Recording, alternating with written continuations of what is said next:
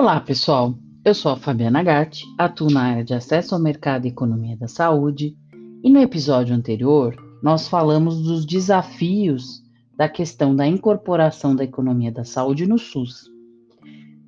Mas é importante fazer uma revisão antes da gente falar do assunto de hoje, que é acesso e modelo de regulação.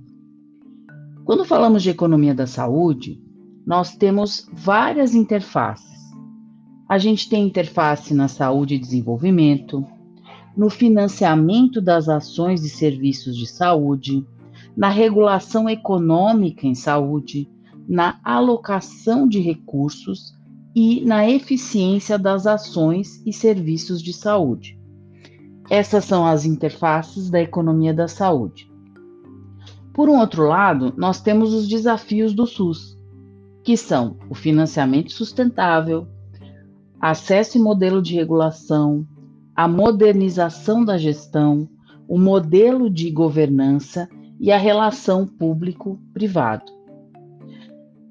Essa é, temática, tanto a economia da saúde quanto dos desafios do SUS, ela é importante porque a economia da saúde ela é uma ferramenta que vai contribuir com o estabelecimento de evidências para a construção de consensos.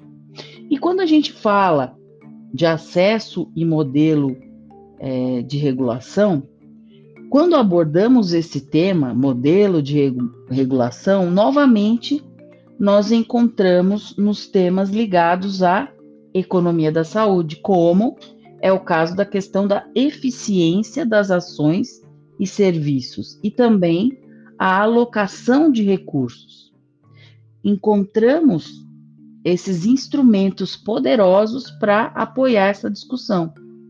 Como se estabelece, por exemplo, uma linha de cuidados no SUS? Ela é necessariamente fragmentada pelos níveis de atenção definidos para cada esfera. Um cidadão pode ser atendido em unidades de três esferas do SUS ao longo da linha de cuidado do seu tratamento. O seu primeiro atendimento pode ter ocorrido numa unidade municipal de atenção básica, com diagnóstico e início do tratamento numa unidade especializada estadual e um procedimento cirúrgico em hospital estadual ou federal além de um pós-operatório que pode ter sido do Estado ou do município. Como garantir um fluxo razoável e um acolhimento aceitável nessa linha de cuidado composta por três níveis independentes entre si? É uma provocação? Claro que é uma provocação. Mas no setor privado, nós temos uma experiência de regulação, com as diferenças possíveis, é claro, mas guarda alguma semelhança com a parceria institucional que o SUS significa entre município, estado e União, que é o sistema de cooperativas médicas, as Unimedes. O sistema Unimed hoje deve ser composto por centenas de Unimedes independentes, com atuação municipal, intermunicipal e estadual, mas para atender à legislação elas têm uma Unimed nacional, que complementa os serviços das Unimedes estaduais e municipais, de forma que um cidadão que compre um plano nacional da Unimed terá atendimento garantido em qualquer Unimed do Brasil.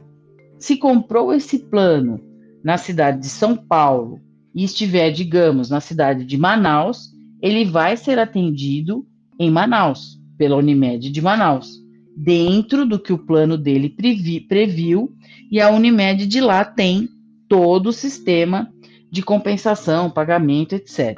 O sistema se organizou para atender a legislação e disputar o mercado numa câmara de compensação com centenas de parceiros independentes entre si, mas estrategicamente organizados no modelo cooperativa e numa marca Unimed.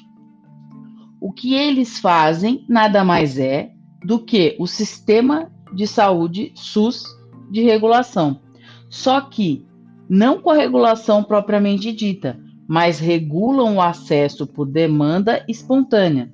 mas o sistema está estruturado e em pleno funcionamento. Ele existe no mundo real, mesmo que em regras diferentes do SUS, que tem acesso universal, porém gerenciado. Bom, pessoal, falamos um pouco dessa questão da, do acesso e modelo de regulação. Na próxima, nós vamos falar a respeito do tema modernização da gestão. Até lá!